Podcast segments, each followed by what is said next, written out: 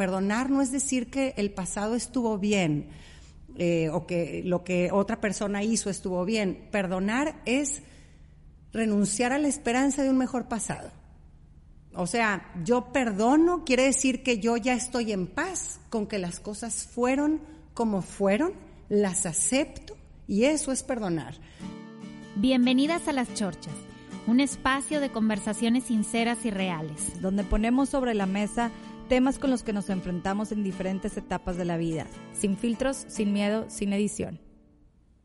Estamos felices de tener de regreso con nosotras en las chorchas a Pilar Cortés, con un tema que es de muchísimo interés, que es la infidelidad. Bienvenida, Pilar.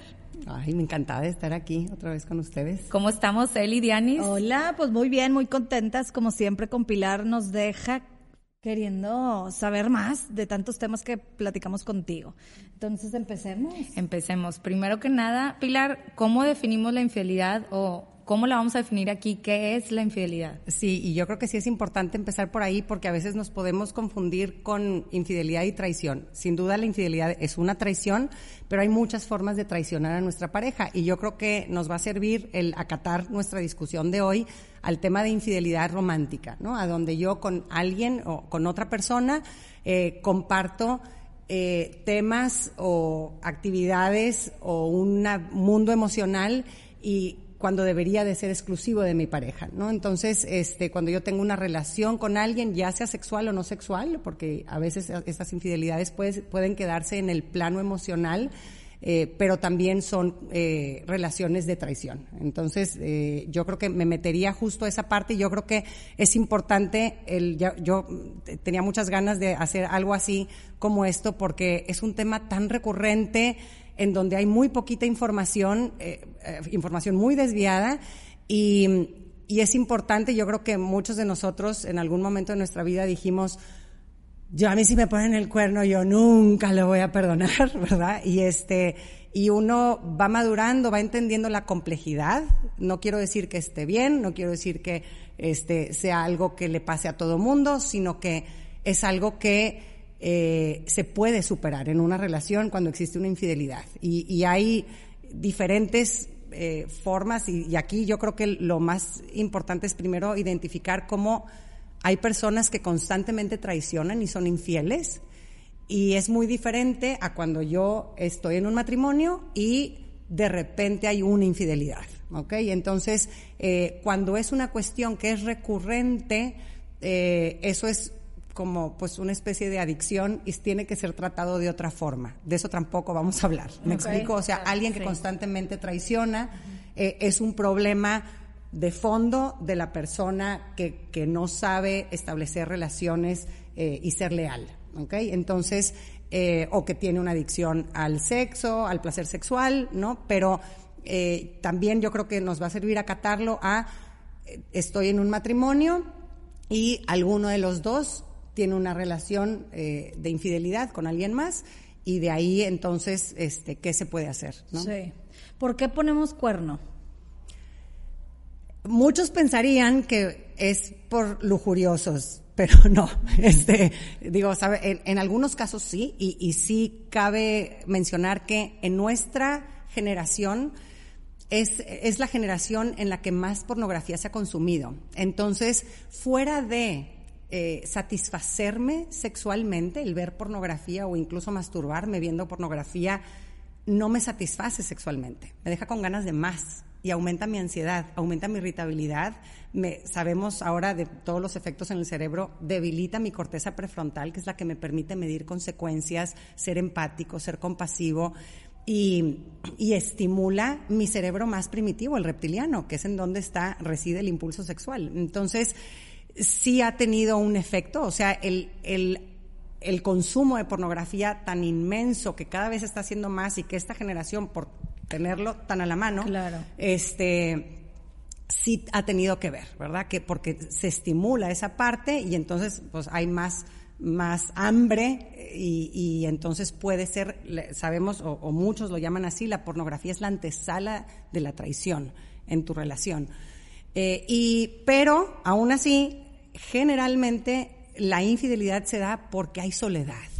Y lo, hay una carencia. Hay una carencia de, de que no me siento conectado, me siento incomprendido o incomprendida, me siento solo, sola, siento que mi mundo interior otros no lo conocen y hay que pensar que eh, en las infidelidades justo eso es lo que en general nos dan. O sea, yo me siento importante para otra persona que me, que me mira a mí, que me contempla. Muchas veces nuestras parejas y nosotros con nuestras parejas y nuestras parejas hacia nosotros, como nos vemos diario, ya no nos contemplamos. Y se siente horrible eso porque soy como un, un cuerpo ahí, que no que no existe, que está pero no está. Entonces eh, es ese volver de mucha gente que, que, que eh, comete una infidelidad, dice es que me sentí vivo o me sentí viva por primera vez, porque esta persona me veía y le brillaban los ojos. Entonces, eh, cuando descuidamos esa capacidad de contemplación, que es mucho de lo que promueve el mindfulness, el mindfulness es, es contemple lo que es tuyo, lo que tienes enfrente y la belleza que tiene. Entonces, a veces metidos en esta eh, vida ajetreada, eh, nos olvidamos de contemplar. Es que eso que dices de la soledad, como que creo que aunque tengas una pareja y tengas una familia, o como dices, estés rodeada de gente, te sientes sola, como quiera, y esa soledad te puede llevar a hacer eso. O sea, no estoy justificando, como decimos, pero sí entiendo por qué alguien puede sentirse no visto, no querido, y por eso llega el entrenador, el compadre, el que, ay, si te escucha y te ve y te pregunta y te, o al revés, al, al señor, la secretaria le pone más atención, o el que trabaja con él o algo le dice, oye, en mi casa ya ni me voltean a ver, ya ni me preguntan, ya no, no sé, ¿me entiendes? O sea, como que si veo esas, esas cosas que sí tiene como que el por qué, por qué cuidar a tu pareja, si la quieres, el ver el mindfulness, como dices, el ver lo que sí tengo, qué sí tengo con él, qué sí tengo bueno. Creo que nos concentramos mucho a veces en, en lo que no tenemos. No tengo esto, él no me da esto, no esto, no esto, no esto. Entonces quieres como que o te mueve en un, en un piso no muy firme, peligroso, que te puede llegar, como dices, a la antesala, a que son rayas y pies que va. No es de la noche a la mañana que que se da esto, ¿verdad? O sea, es como un proceso. Entonces, me interesa mucho también saber, ¿se hace más en hombres o mujeres? ¿Qué crees? Sí sabemos que el hombre tiene más apetito sexual en general. No quiero, este, digo, habrá algunas mujeres que tengan más apetito sexual que algunos hombres, pero en general el hombre tiene más apetito sexual que las mujeres. También sabemos que las mujeres tenemos muchas formas de satisfacer nuestra necesidad de producir oxitocinas, ¿no? en una relación sexual se producen, este, dos hormonas principalmente, que es la oxitocina y la vasopresina. La, la oxitocina es la que nos hace sentir, formar apegos y sentir conectados con otras personas y se puede producir de muchas formas. Cuando yo tengo una conversación cálida con una buena amiga, este, las palabras de afecto, los abrazos, eh, todo el tiempo que paso con mis niños, pasé toda una noche en vela con mi niño con fiebre, abrazándolo, produje una cantidad tremenda de oxitocinas. Entonces, cuando estoy dando pecho, produzco oxitocinas. Entonces, nuestro estilo de vida de la mujer nos permite producir más esta hormona que nos hace sentir conectados y amados que el hombre. El hombre tiene en nuestra sociedad, ¿verdad? Varía de sociedad en sociedad, pero en general eh, tiene una vida en donde sus recursos para producir esta hormona son pocos. ¿verdad? Y luego además también la otra hormona que es la vasopresina, que a mí me pareció muy interesante, es, es una hormona que es territorial. Y, y aquí en donde Gottman, eh, eh, John Gottman dice, a ver, nuestro, con esto sabemos que nuestro cerebro está programado para la monogamia, eh, porque nosotros producimos esa hormona en el momento en el que tenemos relaciones con algo, con alguien, de tal forma que yo quiero y necesito que sea mío para yo estar en paz y que esa otra persona y saber que es recíproco, ¿no? Este está súper interesante esto, sí, porque no es nada más mm. Como, es que hay mucha confusión, Pilar, que a veces crees que, oye, sí somos seres sexuales y por qué se te sigue la atracción a, alguien más que no es tu esposo o tu pareja. Y, y, ver eso que tiene ciencia detrás. Y el experimento con las ratas es muy simpático porque les inyectan vasopresina y la rata macho ahí anda defendiendo a la rata hembra para que nadie se le acerque. entonces, normalmente no la tiene, entonces es muy simpático verlo así en otra especie que alterada, ¿no? Este, pero pero sí, entonces el, el saber eso, porque también es, pues salen estas cosas de que, bueno, igual y tú por allá y yo por acá y tú satisfaces esa parte allá y yo estoy bien con eso, no es normal, ¿verdad? O sea, o no es lo para lo que nuestro cerebro está diseñado, de la forma que está diseñado para fluir. Podré soportar una situación así, pero no es la situación en la que encuentro paz. ¿Ok? Entonces, este, porque sí, habrá mucha gente que así dice, oye, yo pues tengo aquí una relación mutilada con mi pareja, nuestra vida sexual es espantosa, no tenemos conversaciones emocionales, no nos sabemos eh, consolar en nuestro dolor, pero pues mira, yo de repente voy y me atiendo aquí en este changarrito, en el centrito, este, entonces, es, muy triste, es patético, es una relación mutilada y pues obviamente ahí no encontramos plenitud, ¿no? Y sin duda sí sucede como, eh, porque eh, generalmente donde sucede una infidelidad, pues era una relación en donde había grietas, ¿no? Entonces no es adecuado o, no sería justo el decir, ah, es que habían grietas, entonces por eso fui infiel. Es bien importante para sanar y para reparar en un proceso de reparación de una infidelidad, es bien importante que la parte infiel asuma la responsabilidad de su fallo independientemente del el tipo de relación que tenían antes. Este, no es una justificación, no es yo sí fui así, pero es que, pues es que tú no me atendías, tú nada más pensabas en los hijos, ¿verdad? O sea, hay de fouls a fouls, ¿ok?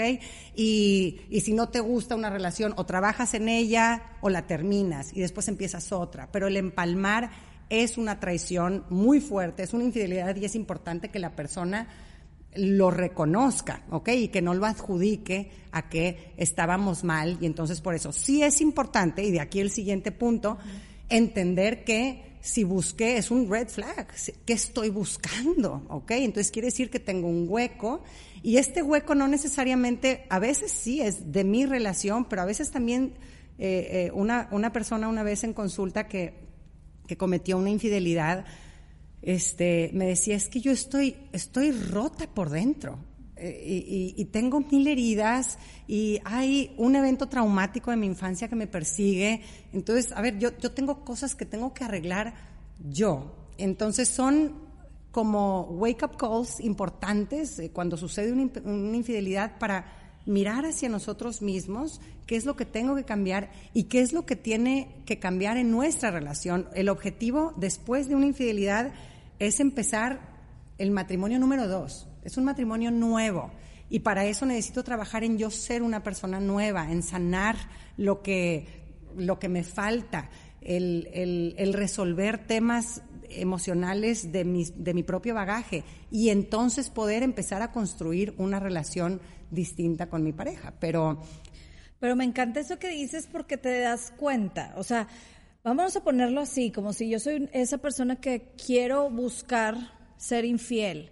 El darte, como dijiste, esa bandera roja, decir, ¿por qué? ¿Qué estoy buscando? Más, en vez de para afuera, para adentro. Irte un poco más adentro a ver qué me falta, qué me, qué, o sea, hacer esa introspección se me hace que es importantísimo para poder frenarte algo que igual y consciente me dices, ni de chiste, tengo familia, tengo hijos, no lo voy a hacer, pero estoy queriendo hacerlo, ¿por qué? Y yo creo que es, ajá, o sea, mejor irte antes un pasito entender y validar la necesidad, porque eh, si nada más decimos muy mal, muy mal que fuiste infiel y tachita y ahora castigado o castigada, a ver, por ese por qué y validar que había una necesidad no satisfecha que fui muy estúpida o muy estúpido en cómo la quise satisfacer, porque busqué un vehículo destructivo, pero entender que, que necesito satisfacer esa necesidad y que tengo que ser más inteligente en buscar otros vehículos para satisfacerla. Entonces, eh, pero sí existe una necesidad que yo tengo que aprender a reconocer. Muchas parejas infieles, muchas personas, y esto es algo que ay, a mí me da mucho coraje ver,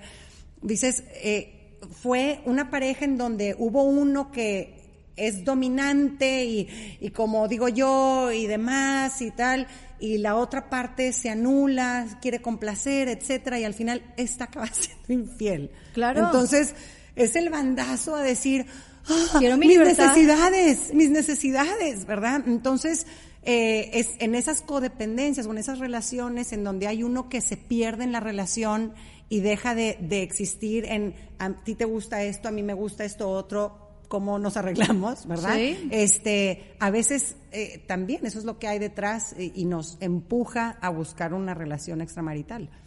Y existen, perdón, existen algunas características o necesidades típicas de las cuales el infiel tiene este, esas necesidades por algo o esas carencias por algo de su pasado, de su infancia, este, que sean típicas en un infiel o alguien que pueda llegar a ser más infiel que otro o no. O sea, características conocidas que digas. Sí, pues la necesidad de, de sentir armonía y conexión con los demás, la necesidad de sentirme importante, la necesidad de tener variedad en mi vida, la necesidad de este de, de, crecer, incluso, o sea, hay gente que lo hace para, para aprender, para decir, a ver, ¿qué es esto? ¿No? Este, y quién soy yo, y de conocerme también, ¿no? El vehículo está patético. Sí, está mal. Pero son necesidades básicas, ¿no? Luego habrá alguno que, que lo hace por contribuir, ¿verdad? Porque dices, qué pobrecita, ¿no? Entonces yo la estoy ayudando. ¡Qué detalle! Sí. pasa, sí, Sí. Este, y yo la protejo y yo tal, ¿verdad? Entonces, a ver, este, sí, siempre nuestras carencias, es importante reconocerlas porque claro que hay que satisfacerlas, pero de una forma inteligente, ¿no? Y una infidelidad es una forma muy destructiva, ¿no? Yo, yo siempre que tengo casos así, Ah, me pesa, son, son, eh, eh, porque se, se, atraviesa un dolor terrible por la parte que traiciona y por la parte eh, traicionada el, la persona traicionada sufre de trastorno de estrés postraumático después de una infidelidad, entonces están hechos unos locos, unas locas, ¿verdad? Están hiperalerta por cualquier cosa, brinco, este, estoy con una ansiedad loca, quiero checarte tu celular todo el tiempo para ver dónde vas a estar y, será que se, no sé si las personas, hay toda una, este, unos síntomas concretos del estrés postraumático, pero siento que las personas no son realmente quienes dicen que son, o sea, hay toda esta invasión de desconfianza creo que va a suceder algo terrible en cualquier momento, entonces estoy hiper alerta con los niños y este, será que no, ah, te vas a atragantar y por cualquier cosita estoy jumpy, ¿ok? Entonces esa es una consecuencia y dura, ay, es espantoso. Sí, y porque hablamos mucho de la persona que es infiel, pero muchas veces no, no nos tomamos el tiempo de ver a la persona que les, le, son infieles. Entonces esa persona, como tú dices, pasa por un, un estrés postraumático que muchas veces de fuera no lo proyectan y uno no se acerca a preguntar cómo estás, qué necesitas, como dices tú, o sea, tal vez, tal vez necesitan apoyo o cariño tal vez de, de otro lado externo, ¿no? Exactamente. Y si es, y, toma tiempo, este, y, y sí es importante adentro de, de todo el proceso de, de, de, de, reparación de la relación, es importante la confesión. Eh, y sabemos que más del 80% de las parejas eh, triunfan después de una situación de infidelidad cuando el que traicionó está dispuesto a contestar las preguntas del traicionado. Y esta es una parte bien delicada, dolorosísima, sí dolorosa, y en donde también se tiene que hacer con ciertas este, precauciones. Yo no quiero pedir detalles gráficos que después me torturen mentalmente, ¿verdad? Sí necesito saber si hubo una relación sexual o no, ¿no? O sea, tuve una vez un caso en donde dices, este, oye, pues ella fue infiel, pero dijo que no había sido, este, no había sido sexual y después, un tiempo después, pues resulta que tienen papiloma. Entonces, pues, ah, y la pareja no, entonces, eh, cuando el momento de la confesión es bien importante porque yo tengo que ser total y absolutamente transparente porque la persona quiere reconstruir su confianza. Entonces, si yo guardo algo que después sale, aquello que se construyó en ese momento se, viene abajo otra vez. Se derrumba. Sí. Entonces, tengo que ser crudamente honesto, honesta en mi confesión de qué fue, cómo fue, hasta dónde fue, sin detalles, vuelvo a, repetir, ¿verdad? Pero siempre eh, cuidando esa, esa, esa honestidad. En la parte traicionada, y además estas son mentiras, ni siquiera, o sea, hay un periodo en donde ni siquiera las mentiras piadosas. Ay, es que yo sé que este amigo no te gusta y entonces, ¿para qué te digo que voy a su casa? Mejor te voy a decir que voy a casa de mi mamá. Entonces, no va a hacer nada malo, pero son esas mentiritas que vuelven a romper la confianza. Entonces, no es algo que tuvo que ver con otra infidelidad, nada, pero cuando estoy recuperando la confianza es bien importante la transparencia. Siempre es importante, pero más cuando estoy en un proceso de recuperar la confianza. Eh, y aquí eh, sí, sí es, eh, porque una vez me dice uno, dice, es que ya, ya le pedí perdón, ya le dije cómo fue. Ya pasó. Ya pasó. Y, y pues no, no es así. No es darle vuelta a la hoja así de rápido. Es tiene que, pues, repetir, y repetir y repetir y otra vez porque la persona dolida necesita volverlo a escuchar, volverlo a escuchar, volverlo a escuchar. Entonces es bien pesado. Es bien pesado. Y yo creo que hay dos cosas aquí. Uno, como decía Dianis, o sea, el, el que tú pusiste el cuerno, por decirlo así, coloquialmente, y, y te lo pusieron. Ya está. Ahora, ¿cómo te recuperas de eso? ¿Cómo? O sea, tienes que confesar. ¿Qué más tienes que hacer para poder decir, oye, me pusieron el cuerno? Ya lo aceptó, ya me confesó. ¿Qué más puedo hacer? ¿Cómo vuelves a construir? Sí, hay una parte bien importante, Eli, que es el arrepentimiento. Y alguna vez me tocó una pareja en donde a él lo veías así y decía, bueno, ya, perdón. no. No, le va a ver, ¿no? Oye, es este, que eso yo leí, Pilar, que decía como que eh, a veces la persona que pone el cuerno le duele haberle hecho daño a su pareja, pero no se arrepiente del hecho que hizo con la otra persona. O sea, bueno, algo así leí como que sí le se tarda en realmente tener ese arrepentimiento. Hay quien sí, hay quien no, pero es importante que es importante que exista, y Que, y que la la parte ofendida, traicionada, lo perciba así. Es hermoso y notas totalmente la diferencia, ¿no? o sea, tengo, ay, es precioso cuando la ves a ella destrozada llorando o a él destrozado llorando diciendo, la regué, no es el tipo de hombre que quiero ser. Eh, me duele por ti, pero también por mí, por lo bajo que caí, por lo que esto significa para nuestra familia, para nuestros hijos por lo que dice de mí como papá o como mamá. Entonces, a ver, te das cuenta cuando el discurso es auténtico y está saliendo de, lo más profundo del corazón de la persona, exacto. Y la otra persona lo entiende dice, sí, sí hay arrepentimiento. Esta persona no quiere esto, ¿no? Alguna vez me, me encantó como lo puso uno. Digo, si, si pudiera volver atrás y borrarlo, lo borraría. Y no quiero que vuelva a suceder esto en mi vida. Aunque tú me mandes a la fregada y yo tenga otra relación, ya vi que el ser infiel es lo más destructivo que hay para todos. Y no quiero esto en mi vida, independientemente de que tú sigas en ella o no.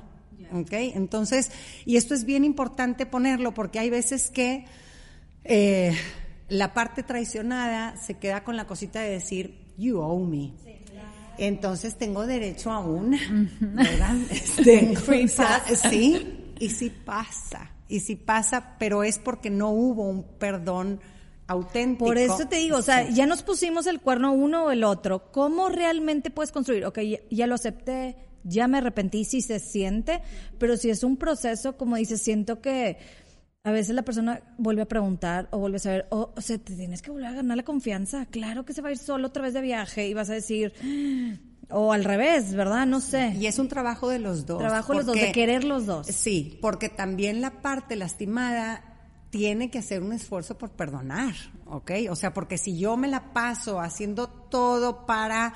Eh, make it up to you y adaptarme y, sanar y tal, pero tú como quiera traes el escáner negativo en donde me cachas la parte que me faltó que te hubiera gustado y que no sé qué, dices, ¿verdad? Este, o, me confundo y creo que, eh, porque luego esto sucede, ¿verdad? O sea, las traiciones a veces las sufrimos y, y se aunan a toda nuestra serie de carencias. Entonces confundimos y creo que este hueco y esta soledad que yo tengo por mi bagaje de mi infancia, por el rechazo que sufrí de mi papá, por las críticas que obtuve de mi mamá, quiero que mi pareja me las llene. Y no puede. Tu pareja no te puede, y esto es bien importante, no te puede hacer feliz.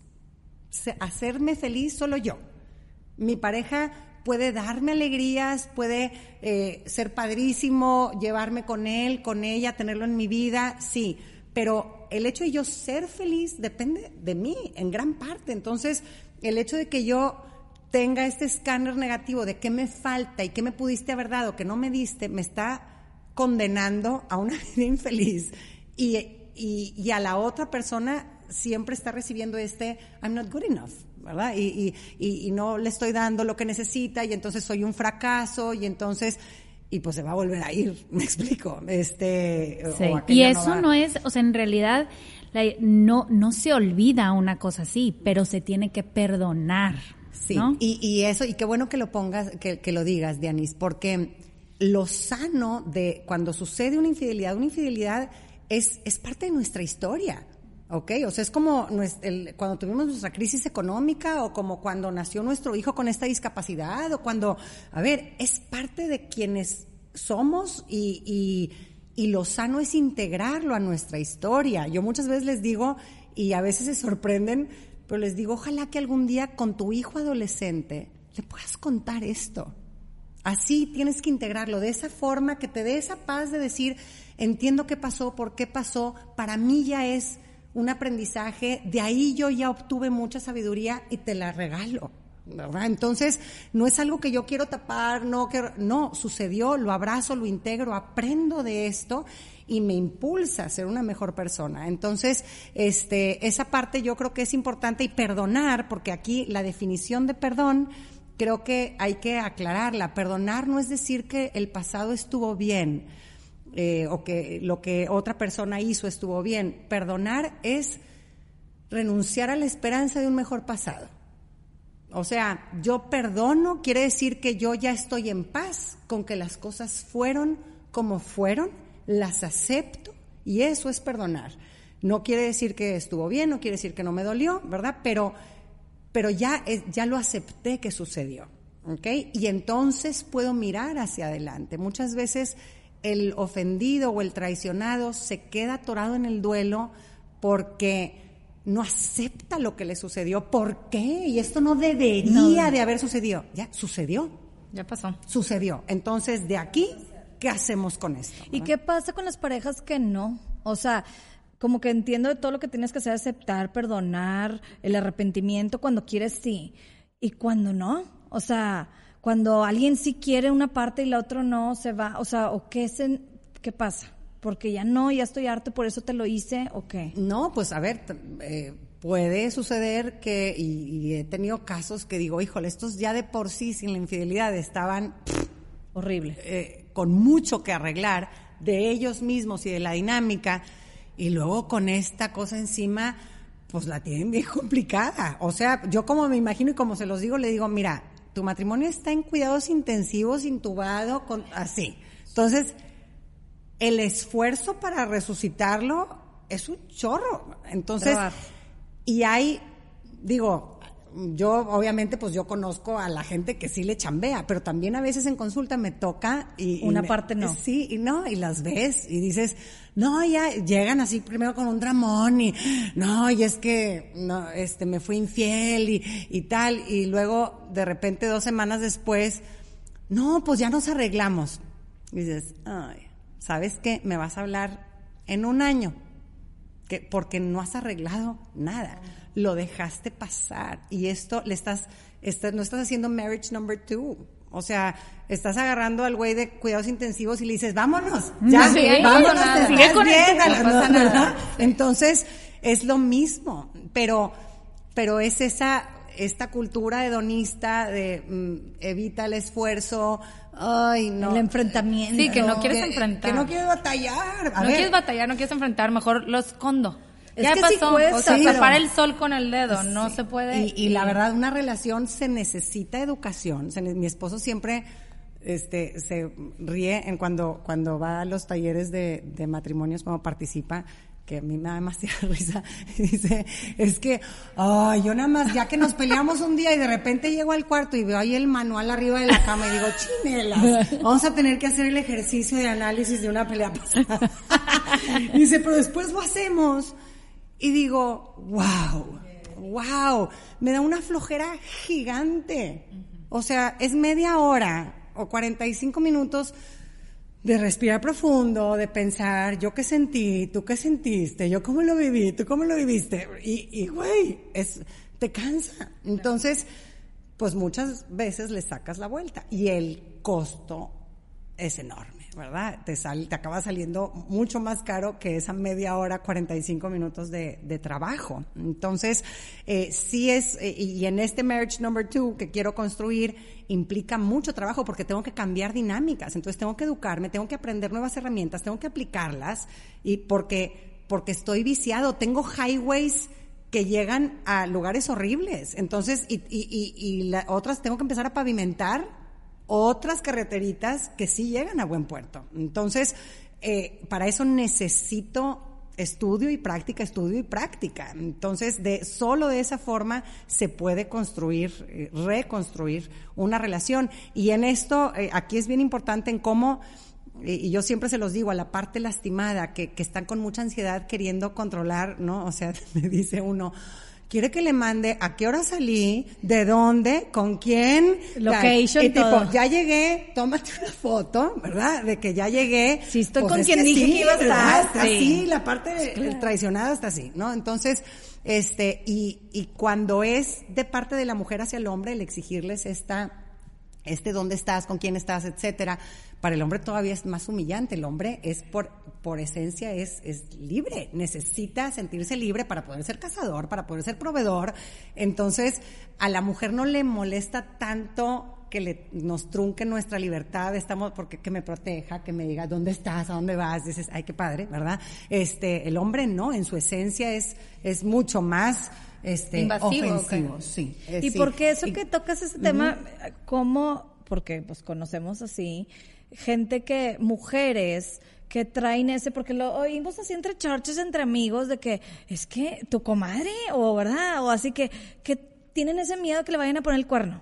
O sea, que al hombre lo tratan como si, ¿dónde estás? Y quién sé que quieren esa constante saber dónde está y todo con ese miedo. Y cuando el hombre sí es fiel y sí está, son miedos de ella, Exacto. de la persona, hablando de mujer, ¿verdad? Sí, O sea, y sabes que este te da una sensación de control, pero es una fantasía.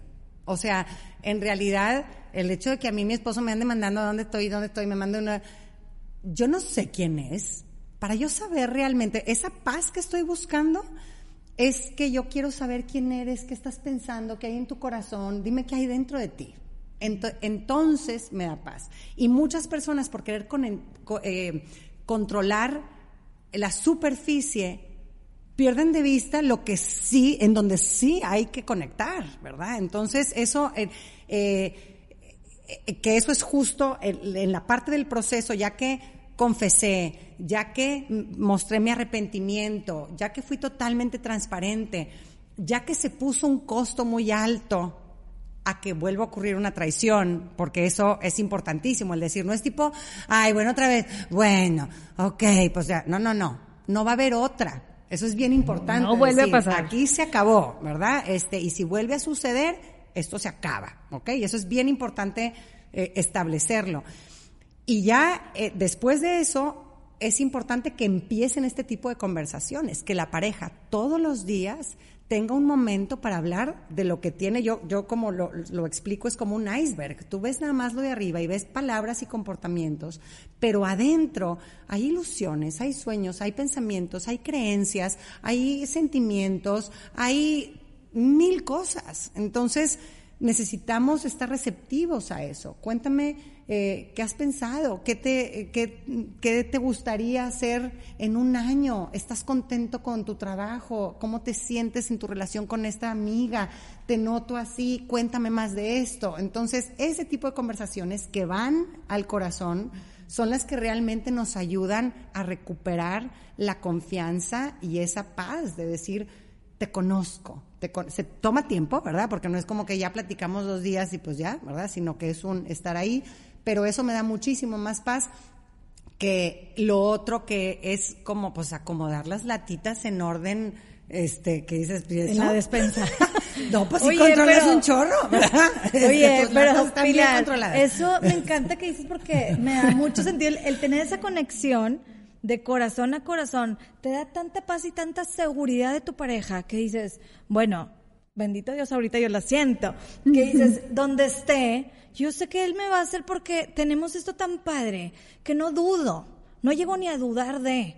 Siento que cuando alguien trae dudas de que su pareja es fiel o no, es porque hay algo mal en esa conexión, ¿no? O sea, a veces, o a veces eres tú que andas paranoica y lo que tú quieras. Pero qué padre saber eso, que dices, si construyo más de corazón a corazón, me va a dar más paz y le va a bajar a mi nivel de, Totalmente. Y también es importante revisar qué me están diciendo esas voces y de dónde vienen. Sí. O sea, muchos entramos a nuestra... Cosas de antes. Sí. es que este, mis papás, es que, ¿verdad? Pero grueso, ¿no? una vez eh, una, una señora en consulta me decía, es que yo toda la vida desde que me casé y digo, este, y míralo, y entonces dice, Oye, pues no, íbamos a la fiesta y te vi viéndole las pompas. Claro que se las diste, claro que sí. Y entonces, bueno, y es que no, pues tú ya te gusta, ¿verdad? Te gusta, te gusta esta. Yo te vi que te gusta, ¿verdad? Entonces, siempre con el miedo, con el miedo, con el miedo.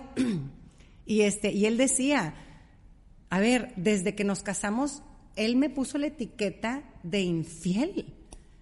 Llegó un momento en donde dije, what the hell? O sea, a ver, ya, ya me juzgaron como esto, ¿verdad? ¿Qué tengo que perder? Nada, ¿no? Entonces, pero lo que fue muy interesante y a lo que voy con esto fue ayudarla a ella a ver qué había detrás, de dónde venían esas voces, ¿no? Como hemos hablado en otras este, ocasiones, todos eh, tenemos creencias negativas o destructivas o mentiras de identidad que se gestaron en nuestra infancia. Y le digo, ¿qué te dice esa voz? No, pues que, que en los hombres no se puede confiar. No son, no, no, no puedes confiar en ellos, ¿ok? Entonces vete a tu historia y repasa en dónde dedujiste eso, o sea, en dónde tu cabecita de niña dijo, en los hombres no se puede confiar, este, y dice, no, pues tengo a mi mamá, este, y mis papás siguen casados y todo, ¿verdad? Pero mi mamá hablando de mi papá y diciéndome a mí, este, ay, pues es que no, mijita, cuidado con los hombres, cuidado con los hombres porque te hacen sufrir muchísimo. Porque te, y, yo me quedé con eso, ¿verdad? O sea, decir, pues es que, y, y, y, ahí fue un momento de conciencia, decir, wow, todo, a mi, a mi pareja todo lo he interpretado a través de ese filtro. Imagínate el pobre güey.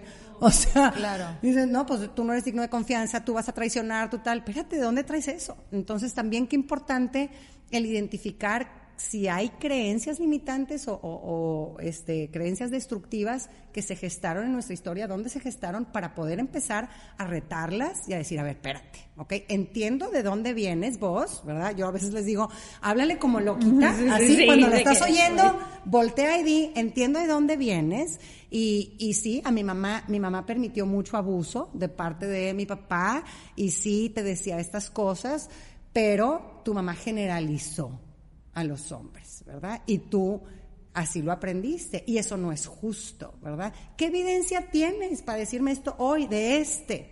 Y entonces ahí pues empiezas a ver qué, qué es la diferencia entre lo que siento que es real y lo que veo que es real, ¿no? Nuestro hemisferio izquierdo es el lógico, el racional, el que nos permite el, ver analíticamente las cosas de una forma más objetiva, y está el cerebro, nuestro hemisferio derecho, que es el más emocional, que está en contacto con nuestras, más en contacto con nuestras memorias. Entonces, este te dice, cuidado, y este te dice, ¿por qué? Nada está pasando. nada, sí, nada está Pero no por eso hay que ignorar a este. Este hasta que no se escucha, no se calla. Entonces, por eso tengo que ir al fondo y ver qué tengo yo con esto, por qué estoy siempre alerta con esto, por qué tengo este miedo, por qué no puedo confiar, por qué este y lo mismo te diría de la parte que traiciona. También he tenido el caso en donde él dice, a ver, yo soy yo soy un patán. Yo siempre crecí sabiendo que soy un patán, ¿verdad? Yo aprendí eso y entonces hoy actúo de acuerdo a eso que yo creo de mí. Entonces dices, a ver, espérate, güey. Qué importante el etiquetar, o sea, la trascendencia que hay en el que de chico te hayan etiquetado de tal o cual manera o esas palabras que escuchaste de tus papás, o sea, sí tienen trascendencia. ¿Cómo aprenden? La verdad, muchos machistas, así que en su casa vieron a los papás juntos, pero el papá tenía otras, aceptado, o sea, realmente se lo saben, y hasta hay dichos así como que ella es mi iglesia y las otras son mis capillitas. Ay, Dios O algo así. de verdad, de verdad, te he escuchado. Pero, qué impresión y justificación también, ¿verdad? O sea, y como que, y hay mujeres porque realmente, o sea, esto estamos chorchando, ¿verdad? Hay mujeres que, que lo aceptan.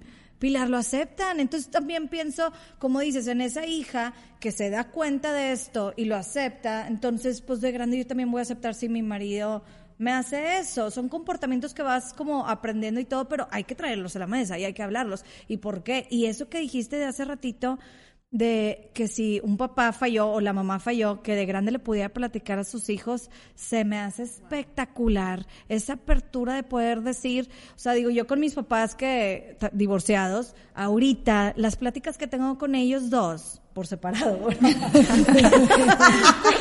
la plática que tengo con ellos, ahorita, yo también ya casada, ya todo, ves otras cosas y esa apertura que digo, qué padre, qué belleza. Y con esa apertura sin miedo de, la regué en esto. Y a veces yo también llego de que, oh, yo no aguanto, pero Ay, calma, estás empezando esto, lo otro. Entonces, es padre tener esa apertura de, de comunicación y también de pareja. O sea, siento que tengo miedo porque esto, porque lo otro, porque tengo este deseo, no sé, como que tener esa, a final de cuentas, esa plática de corazón a corazón con tu pareja, entender por qué cree ciertas cosas, por qué tiene miedos, porque gente y luego nos preguntaban, o sea, hicimos ahí una encuestita a ver qué preguntas tenían de este tema y alguien preguntaba si es infiel, infiel en el noviazgo también va a ser casado o igual casado que fue infiel varias veces o lo va a seguir haciendo para, ahorita que decías, todo el trabajo que se tiene que hacer, pero puede volver a pasar, puede que alguien tenga esta tendencia si no arregla otras cosas de fondo, ¿verdad? Entonces como que,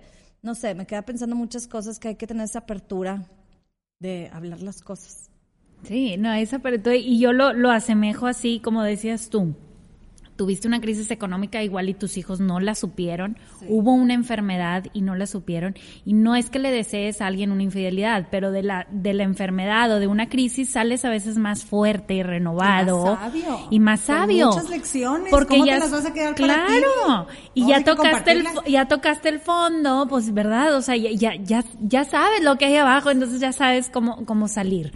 Entonces siento que eso es súper importante, eso que dices, o sea, eh, el hablarlo y saber no olvidar, porque pues es algo que no se va a olvidar, pero yo creo que sí, este, ahondar más en el perdón, que es en realidad lo que funciona, ¿verdad? Para que vuelvas a llegar a una segunda oportunidad. Sí, y hay parejas, digo, porque me ha tocado ver casos preciosos que me siento totalmente afortunada de, de a veces digo que me siento ahí como, a veces estoy en primera fila en, viendo a, Jesús haciendo sus milagros, ahí siento que yo estoy en primera fila, este, con muchos casos que me tocan, con los que me toca ayudar. Y este, y padrísimo el ver cómo incluso una pareja puede decir, no borraría la infidelidad por todo lo que nos dio de todo lo que sacamos de ahí. Hoy somos la pareja que somos, hoy somos el matrimonio que somos, hoy nuestros hijos gozan de una vida familiar y de un ejemplo de pareja que antes no tenían. Y el detonador definitivamente fue la infidelidad. No es que diga que padre la infidelidad, pero no la borraría. O sea, y yo creo que eso es eh, una señal de que sanamos, este, porque ya, y que ya aproveché realmente ese evento, que en nuestra vida estamos llenos de eventos difíciles, cuando dices no lo borraría, no lo borraría porque todo lo, lo bueno que surgió de aquí, toda esa, yo la llamo la belleza colateral de esa destrucción, este, le gana, le Me gana. Me encanta, yo sí lo escuché de alguien que decía, es feo, es doloroso la infidelidad, pero como el cáncer, así como no te desea un cáncer, no te desea una infidelidad, pero cuánta gente de la enfermedad, de este suceso, como dices, cómo supera y cómo salen cosas hermosas después de esto. Con trabajo. Con trabajo. mucho, si no... Mucho trabajo, mucho. Definitivamente yo creo que eso es lo que más queda claro, que es mucho trabajo de alargando el, el, tiempo de tortura para todos y también pensar, ¿no? Yo creo que hay mucha gente, yo soy totalmente pro matrimonio, pro familias sanas, este, pero hay veces que eh, no es sano prolongar algo que es destructivo. Dices, oye, si esta, si mi pareja constantemente está siendo infiel, si otra vez, si yo vivo angustiado, angustiada, ¿de dónde va a estar? ¿Qué me estará diciendo la verdad? Etcétera. No nada más, nos estamos pudriendo todos y no por yo quedarme ahí no estoy no estoy protegiéndolos. Eh, en realidad les estoy mandando un mensaje bien torcido sobre qué es el amor y qué son las relaciones. Entonces, no es a toda costa, no es juntos a toda costa, porque ahí entonces puedo estar transmitiendo mucho veneno que, que, y, hay un 50% que yo no puedo controlar. Yo puedo decir, yo aquí estoy y tal, y por mis hijos, este, pero la otra parte puede decir que no, puede decir que flojera, too much, ok. Y como quiera, mi chamba es ser feliz. Yo necesito construir una vida plena, una vida llena de significado, ¿no? Porque a veces felicidad se confunde con placer y no, felicidad es más bien el, el, tener, el saber que tu existencia tiene un significado profundo que importa a tu comunidad, que ese es un cambio que, que vales y, y esa es mi chamba y eso es lo mejor que le puedo dejar a mis hijos. Yo creo que no hay nada más doloroso para un hijo que ver a papás fregados, frustrados, insatisfechos, este, y, es una piedra importante que quitarles de encima. Sí, porque a veces creen que no se dan cuenta los hijos y todos se dan cuenta. Aunque están chiquitos, se percibe si no, ¿verdad? Qué importante que no siempre sea el caso de seguir adelante en un matrimonio, porque lo que acabas de decir, igual no se puede solo una parte del matrimonio, se necesita los dos y es mucho trabajo no es de un día, de una semana, de un mes. Y de una parte nada más trabajando, ¿verdad? Pero como que tiene que haber, tiene que haber varios elementos, o sea, el arrepentimiento, el perdón, la participación de ambos, que quieran los dos seguir construyendo. Son muchas cosas y que puede tomar tiempo incluso el darse cuenta si quieren seguir en ese camino o no. Porque luego también es que, Pilar, o sea, ok, vamos a pensar, la gente, ay, porque hay más divorcios, porque la gente ya no aguanta nada, ya no quieren trabajar y te divorcias pensando en que pues ya me pusiste el cuerno, eh, va y yo no soporto y cortas, separas, te divorcias. Al siguiente, sí, es lo mismo, te vas a topar con otra cosa fuerte. Y si no lo arreglas, o sea, piensa la gente que se separa de una pensando que con el otro no le va a pasar y si no es una cosa es otra cosa. O sea, siempre digo, lo que yo he aprendido en, el matrimonio, las cosas difíciles son los hijos, el sexo, la familia extendida y, el dinero. Y el dinero. Esas cuatro cosas. Si tienes problema en uno, con otro matrimonio vas a tener el otro o el otro, ¿verdad? Entonces, es la cuestión de compromiso, de trabajo, de querer esa unión, esa conexión, porque creo que a veces se ve muy fácil ahorita la salida ya es muy fácil, Pilar, la verdad. El divorciarte, el divorciarte. Idealizamos esa salida. Por eso, Está por eso, es a lo que voy. ¿Creen que vas a estar ¿crees, los hijos de por divorciados? Por eso, ¿crees que vas a estar más feliz si te divorcias? Y no es cierto. No es cierto, vienen muchas cosas. Hay unos que sí y otros que, no. Pero lo que, voy que creo que la salida ya, no trabajo, bye. No, hay que trabajarlo, hay que intentarle, hay que ver y de fondo los dos, como dices, el arrepentimiento, el trabajo, pero es trabajo, a lo que voy es conclusión. Casado, divorciado con el otro, con pareja que tú quieras, hay trabajo que hacer es trabajo, final de cuentas, y compromiso. Y si no es con uno, es con el otro. Y vas a tener unos problemas con uno y vas a tener otros problemas con otros. Pero siempre es trabajo y hay que creer y, y en donde estés, porque creo que nada más se pone difícil y mucha gente ya quiere tambalear.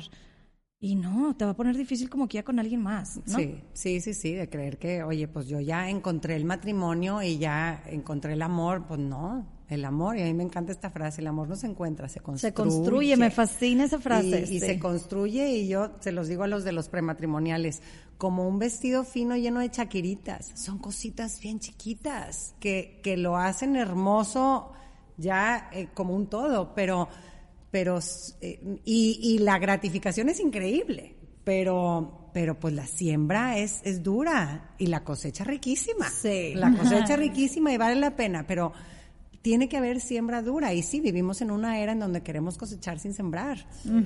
Eso es a lo que me refería tal cual, como que nos falta aceptar que es un trabajo, o sea, que hay que darle. Y es como dices, me encanta el ejemplo de las chaquiritas, porque son detallitos diarios, diarios, que te va haciendo pues esto crecer. Entonces, definitivamente lo que dices, Eli, siento que estamos en una era, una época donde todo lo queremos fácil cada vez más. O sea, de generaciones para acá se ha vuelto una exigencia casi, ni siquiera, o sea, exiges o que, ya esté la cosecha, como dices, sin haber sembrado. Y siento que eso también, pues hay que, por eso el tema empieza contigo, o sea, no culpes ni siquiera a tus papás, ni siquiera a tu sociedad o a tu pareja. Tú verte a ti, ¿qué, qué, qué me falta? ¿Qué necesidades? ¿Qué, qué, y por qué. Y como que tener ese sentido de curiosidad, de querer chambear y curiosear de saber qué onda conmigo para yo ser más feliz, porque me merezco ser feliz y la felicidad está en mí, no en mi pareja, no en mis papás, no en mi sociedad. Ya como adulto, independientemente de tu historia, se me hace tan importante eso como decir, oye, merezco ser feliz y venir a este mundo a ser feliz y, y a aportar de mi vida de una Fabiola entera, completa, ¿no? Y de eso depende pues muchísimo de uno mismo. Y ahorita te escucho, Pilar, y las escuchas y digo, definitivo. O sea, y, es bien fácil a veces culpar y también mucho el, o sea, culpar al otro y mucho la flojera del trabajar. O sea, queremos las cosas fáciles en todo y nunca va a ser ni casada, ni divorciada, ni en, ni en un matrimonio hermoso hay trabajo. En un matrimonio que ha tenido sus fallas, hay trabajo. En un divorcio hay friegos de trabajo, o sea. Oye, a mí me, ahora que lo, mencionas, me llamó mucho la atención y me acordé de un evento, este, los papás de mi, de mi esposo, pues tienen más de 50 años de casados y, pues han tenido un matrimonio que ha resistido a viento y marea, este, y, y bueno, y, y cuando se estaba cambiando de casa mi suegra, me dice, oye, me encontré aquí unos materiales de nuestros cursos de matrimonios, no sé qué, ¿los quieres? Y yo, claro que sí, sí, guárdamelos. Oye, así, ¿verdad? De tal, tachado, anotado, llenado, o sea, dices, claro, o sea, como que fue la primera vez que yo dije, ay, ya vi lo que hay detrás, ahorita yo nada más veo que, que wow, que ellos se llevan muy bien. Que dices, a la madre con la siembra, ¿verdad? dice, durante 11 años dimos cursos prematrimoniales. y, no, pues, ¿verdad? Entonces, ah, es eso, ¿verdad? Y, no es, y, aquí pues no, nos quieren vender la idea de que no, se puede, hay un shortcut es, ¿no? Este, el camino es ancha y espaciosa, la senda que conduce a la perdición. Claro. Sí. Oye, y este. luego hay otro fact que también me gusta, que aprendí, que dije, wow, tengo mucha esperanza. o sea, muy, qué padre, que el pico de la sexualidad de un hombre o una mujer, ¿qué edad piensan que fuera? ¿Qué edad? Treinta y tantos. La mayoría de la gente piensa que a los 18 cuando 20, está sí, sí, no, y, nada que ver. y lo que yo aprendí es que los 50, 60 años y es súper más fuerte la conexión o el, el ¿cómo se puede decir? El la unión, gozo de esa relación sexual si llevas casado más de 20 años, una cosa así. o sea, o con la misma pareja, vaya, o sea, con la misma pareja. El hecho de estar con la misma pareja tantos años y llegues hasta esa edad, te une, te une mucho más y llegas a un pico sexual que dije, oye, wow, no sabía, la gente creemos que ya a los 60, y ya, que ya se va perdiendo. bueno, es que cuando... Y no, en qué conexión tan padre todo lo que pasa. que, y esto es volvemos a lo mismo, nuestra cultura materialista, este, hedonista, nos dice no, o sea, para tener una buena vida sexual tú necesitas un cuerpazo, el super negligé y estos juguetitos simpáticos, simpáticos ¿no? Este, y créanme, he tenido en consulta a a la Barbie y al Ken, ¿verdad? Que ahora creo que se llama distinto el Ken, pero bueno, este, y, y no, y tienen pésima vida sexual. Y, y, a lo que te refieres, Eli, de qué sucede en esas parejas. Sí sabemos que quien mejor vida sexual tiene son las parejas casadas y que tienen un buen matrimonio y que son amigos. El 70% de una relación sexual sana en el matrimonio lo define la calidad de la amistad en esa pareja. Entonces, a ver, y la confianza es importantísima para la amistad, el decir, tú conoces todo lo que tengo dentro de mí, confío en ti, te lo comparto, tú me escuchas, tú me acompañas, no me quieres arreglar, no me quieres este eh, rescatar, nada, er, decides ser mi compañero, yo decido ser tu compañera, aquí estoy, ¿no? Yo creo que uno de los objetivos más importantes y viendo lo que nos empuja a veces a, a una infidelidad, mi objetivo con mi pareja es que no se sienta solo que ella no, o que ella no se sienta sola. Aquí estoy, cuéntame quién eres hoy, qué traes adentro tú. Y, y entonces, eh, eh, se construirá esa amistad. Y entonces después hay otro 30% que sí tiene que ver directamente con la vida sexual, ¿verdad? Es las parejas que hablan más sobre la vida sexual. Esto me dio mucha risa en este último taller de matrimonios que dimos en línea. Este, estuvo perro porque yo aproveché el formato de que estás en tu casa y que podemos hablar de intimidades que cuando estás ahí con el compadre, ahí, claro. ¿verdad? Entonces, este, salió padrísimo porque metí dos cosas, eh, sobre todo en el, en el tema del diálogo sexual, hacerte preguntas concretas sobre el acto sexual, qué te gusta sexualmente, cómo las parejas que hablan de eso tienen mejor vida sexual. Los que tienen peor vida sexual es tipo, ¿qué, qué tal? Bueno, pues estuvo mejor. Bueno, no, o sea, hay que ser es y es una hoja llena así con puras preguntas muy directas, muy padres, también basadas en estudios, ¿verdad? Oye, la mayoría de los hombres estos, tú también, ¿verdad? O la mayoría de las mujeres, ¿no? Este, y entonces esa fue una parte muy padre. Y otra parte también que dije, vamos a aprovechar que están en la privacidad de sus casas, eh, fue en un ejercicio de, de introspección, de visita a tu niño interior, en donde cuando son memorias dolorosas, pues te viene un llanto tremendo, ¿verdad? Entonces, qué rico llorar en tu casa. Sí, no, al lado del... no, que te están viendo todos, entonces cierra tus ojos y entonces es una meditación guiada en donde ves a ese niño interior que está en esa situación de dolor y hablas con él, etcétera, ¿no? Entonces, este, sí, fue un formato muy padre, pero justo hablando del, del, del, de la parte sexual, oye, habían parejas de 20 años de casados que al final dicen, porque al final comparten que se llevan y todo, y dicen Oye, jamás habíamos hablado de algo así y está bruto. Qué padre, pero y ya queremos seguir hablando, ¿no? Porque muchos de nosotros crecimos con la mayoría, con el tabú de sexual, de esto es, es sucio, esto es, yo, yo cuando me, enteré, la otra, es la, una abuelita de mi esposo, este, va a decir que nada más la ando embarrando aquí. Con, toda la familia, porque mi familia toda ah, súper bien, este, pero bueno, no, para, para, este, e, e, ejemplo de cómo se veía la sexualidad, o sea, tú imagínate que esta señora, o sea, la, la abuelita de mi esposo, cuando ya se le empezaba a notar el embarazo se desaparecía de la vergüenza, de los hijos. Entonces tú imagínate, pues los niños crecieron con una mamá que se les desaparecía a sus tres añitos y de repente con bebé. y llegaba de repente con bebé, ¿verdad? Entonces, para que no hubieran preguntas, para que no hubiera, no, entonces unos niveles de tabú con la sexualidad enfermos, ¿verdad? Que, que al final de cuentas nos fraccionan. Muchos de nosotros, yo a veces así lo pongo, digo, crecimos divorciados de nuestra sexualidad.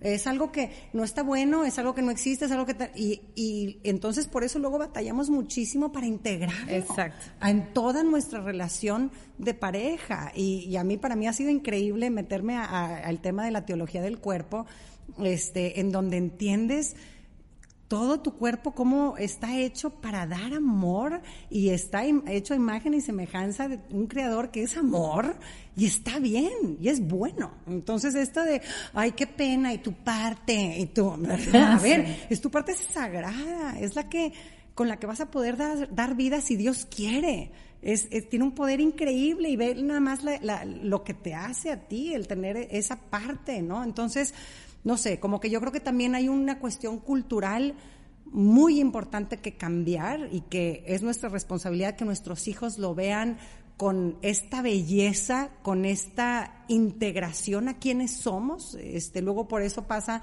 que, ay, pues soy infiel y digo, pero no significó nada. Estaba bien pedo, ni me acuerdo. Güey, tu cuerpo eres tú. O sea, no es no estoy ay, separado. lo que hago con mi cuerpo entra a mi cerebro, entra a mis afectos. No soy dos cosas distintas. Entonces, si ya no entra a mis afectos, si no es emocional. Estoy fraccionado, pero entonces quiere decir que tengo un cerebro fraccionado, que es una de las características de la falta de salud mental. ¿Me explico? Entonces, y eso se nota en muchos otros lados de tu vida. Entonces, eh, a ver, tenemos una chamba bien importante que hacer en cómo estamos educando a nuestra siguiente generación con todo el tema de, sexualidad. Y si lo aprendemos a ver así, ¿no? Andreu, mi esposo, siempre dice este, que cuando nosotros nos casamos veníamos de, de, de antecedentes eh, sexuales bien distintos, ¿verdad? Yo, todo era pecado, qué horror, no, qué pena, así. Y él dice al contrario, yo una sexualidad muy manoseada, muy, este, muy deformada, eh, cero sagrada, cero, ¿no? Entonces, pues ni, ni el uno ni el otro, ¿verdad? Este, entonces, a nosotros nos costó mucho tiempo el, el poderlo integrar sanamente, el decir, oye, a ver, esto, ¿cómo, cómo sí? Porque ni así ni así, ¿verdad? Entonces, ¿cómo sí lo veo como algo bonito, como, como lo que es, ¿verdad? Pero, y al final de cuentas te lo explican y dices, claro, es que es, eso me hace sentido, lo otro no me hacía sentido, está todo raro, ¿no? Entonces, si me dices que esto, mi cuerpo sexuado está hecho para dar vida y dar amor, y de ahí todo lo que sigue, entonces me hace sentido, ¿ok? Y cuando lo uso fuera de ese contexto es destructivo, en mí o en otros. Sí, y eso de las preguntas que hacías me encanta porque acabamos de tener un podcast con Katy que decía, es mejor preguntar que suponer. Entonces, qué importante el hacernos preguntas el uno al otro, el interesarte y, y, preguntarte, cuestionarte, hasta cuestionarte a ti misma, cuestionar, ay, ¿por qué pienso así? En vez de suponer que el otro está actuando de tal manera por tal cosa, ¿verdad? Ay, Pilar, me encanta siempre platicar contigo. Yo Ay, creo que mí gozamos sí, muchísimo y nos podemos quedar, híjole, qué barbaridad, horas, horas aquí platicando. Pero yo creo que para cerrar el tema pudiéramos ver con qué se queda cada quien. ¿Qué te quedas? Pues mira, aquí está mi libretita, tengo con muchas anotaciones, pero definitivamente con lo primero que decías, Pilar, de que la infidelidad viene de una soledad. Este, se habla hoy en día tanto de la infidelidad y creo que de repente hasta lo, lo hacen como, no, lo normalizan, que es pues, muy común, desgraciadamente, y más fácil lo aceptamos, o no sé, pero realmente, pues el fondo es una soledad, una soledad de X o Y, pero que hay que, pues desde antes de una relación, si no estás casado, si estás apenas en una relación, como es mi situación, que no estoy casada, desde preguntarte, o sea, ¿cómo estoy? ¿Qué puedo trabajar en mí? ¿Qué busco? Y conocer tus necesidades y tus como carencias para que no quererlas llenar con, con algo externo, con tu pareja, etcétera, ¿no? Que eso pues ya construyes un amor mucho más sólido, ¿verdad? Con eso me quedo. Bien, para entrar bien. Exacto. Exacto. Al primero, al primero, ¿verdad? A ver. Ay, no. Tu hermana. Pues muchas cosas, Pilar. Amo, de verdad, estas chorchas contigo nos deja tanto, nos enriquece tanto y creo que, ay, nos hace falta aquí hay oxitocina, ¿verdad? Nos sentimos padre platicar de estos temas que es algo muy común que pocas veces se platica y muchas cosas. Me quedo que trabajo, que todo, pero algo que dijiste me brincó y lo apunté del perdón, que dijiste renunciar a la esperanza de un mejor pasado. Híjoles, me encantó porque perdón para muchas cosas. O sea, no nada más la infidelidad de pareja. Pienso en tantas cosas que, sí, te perdono, pero ¿por qué lo vuelves a sacar? ¿O por qué lo vuelves a sacar? ¿O por qué? Porque estás viviendo en algo que ya, o sea, sí te perdono, como dijo Dianis, no se me olvida, no se me olvida el hecho, pero hay que perdonar de corazón. Entonces me quedo con esa palabra, de verdad, con eso, esa, esta frase, renunciar a la esperanza de un mejor pasado. Muchas cosas, pero esto me brincó mucho hoy. ¿A ti, Dianis? Ay, a mí, pues dos cosas. Hablaste de la contemplación. Y este, muchas veces no me tomo el tiempo de contemplar al otro, de contemplar a mi marido, de contemplar sus cosas, que le gusta escucharlo, que a veces yo vivo una vida más acelerada y él es un poco más, más contemplativo. Entonces siento que a mí lo que me va a servir esta chorcha es proponerme el contemplar. Y la siembra es dura, pero la cosecha es divina. Me encantó Qué barbaridad. O sea, se- sí, es duro, es duro y no nada más una infidelidad, una cosa así. O sea, todo es duro. O sea, una, ¿cómo se llama? Una, una discusión, un desacuerdo, un tú piensas de una manera y yo de otra. Es difícil, es duro. Pero lo que se va cosechando es, dan ganas de llorar, lo que se, lo que se está cosechando es delicioso. Es que Y eso. luego sales mejor, sales mejor. El pasar por un argumento así fuerte que duele, porque todas lo vivimos, eso es inevitable, todos lo vamos a vivir. El pasarlo ay, luego lo volteas a ver, ¿qué, qué tal, equipo? Y sabes qué, y, y eso, no tener miedo a la cosecha, a que va a costar, o sea, que es trabajo, no, porque luego también lo que decía Eli, que de verdad siento que mucha gente es con una facilidad de que, ay, pues vea, lo voto, o sea, me divorcio, me separo. No, lo que vas a cosechar si lo trabajas. Ya me ganas de llorar. No, y que oye, y que igual y ni lo vas a ver, Fabi. Sí. No estamos como para ver la cosecha, pero este camino también es bueno. Claro. Pero bueno, después de tanta lloradera, Pilar. Tú con, y yo también, yo también, justo, mi, mi punto es ese, o sea, porque igual y pueden pensar de que no, pues ella ya se lo aprendió todo y ya, y ella ya brincó para el otro lado. Si yo no trabajo esta semana, no cosecho. Entonces, también el, el, el ver que, que que eso, o sea, que, que yo no puedo bajar la guardia y que no hay un, el, el, este, hace un, un, año o así que hicimos un retiro para matrimonios, mi esposo y yo, y se me acerca uno y dije, ay, güey, te vi en la lista, pero dije, no, no ha de ser esa Pilar Cortés porque esa da talleres. Y digo, güey, yo también necesito tomar, ¿verdad? Este, el nutrirme, el, ¿no? Como que a veces dicen así como que, ay, pues está Ella la hizo. no. Ella la hizo. Entonces, este, sí, también, también para mí, ¿no? Que, que, que es ese trabajo, es ese, hacer eh, esa conversación complicada y, y, y, y saber que por eso estamos tan bien. Pero yo creo que luego, como dijiste, se disfruta tanto al final, o sea, sí vale la pena, que no se asusten tampoco, que tanto trabajo. sí, es trabajo, pero vale tanto la pena, es tanta satisfacción, tan hermoso sentir que estás bien con tu pareja y que lo pasas y que los momentos difíciles y que, este, yo escuché una vez una frase de un psicólogo que decía, ¿qué te prepara para el matrimonio? El matrimonio. O sea, no, sí te preparas para cosas, pero estar ahí, a pedalearle, ¿verdad? y en el día a día, ¿verdad? Porque luego, sí, me ha pasado que luego mucha gente va, toma el, cuando hacía el taller intensivo presencial de día y medio, entonces ya hicimos el taller y todo, y me llegan a consulta un año después, y digo, ¿dónde está su manual? Y dicen, no sé, pues no, ¿verdad? O sea, a ver, tú igual si hiciste tu, tu taller, pues ya tienes tu check-up y todo, pero pues es estarlo usando, ¿verdad? O sea, es como si vas y te dicen, oye, pues tienes hígado graso, tienes esto, y pues no sales del taller ya con el hígado bien, tienes que empezar a comer diferente. Entonces, es ese aplicarlo en el día a día, en tu vida diaria, cuando ahora tuvimos esta pelea, vamos a hacer este ejercicio, cuando, entonces lo estoy haciendo una realidad, ¿no? En mi día a día, pero es ese aplicarlo, aplicarlo, aplicarlo, este, porque no es un, ay, ya hice una cosa gigante y es tal. Y luego ahora, a ver, yo siempre digo esto, vivimos en la era en donde educarte es lo más fácil del mundo. Es lo más fácil. Oye, que te guste el libro, ahí está el libro. Oye, que te guste el video, ahí está el video. Oye, que te gusta auditivo, ahí está auditivo. A ver, lo que sea, ¿verdad? Entonces, oye, a ver, es nada más querer y rascarle, porque está en charola de plata la cantidad de herramientas que tenemos para educarnos. Muchas gracias, Pilar. De verdad, gracias. Me encanta mucho todo lo que platicamos. Si quieren seguir a Pilar, platícanos de los cursos que están en tu. Claro que sí. Este, están en mi página. Hay dos cursos, eh, dos talleres, uno para matrimonios de todo tipo, de cualquier, este, etapa. Etapa. Eh, y uno para padres que está enfocado a papás con hijos menores de 11 años. Eh, los encuentran en mi página www.luminapilarcortés, todo junto, luminapilarcortés, cortés con S.com.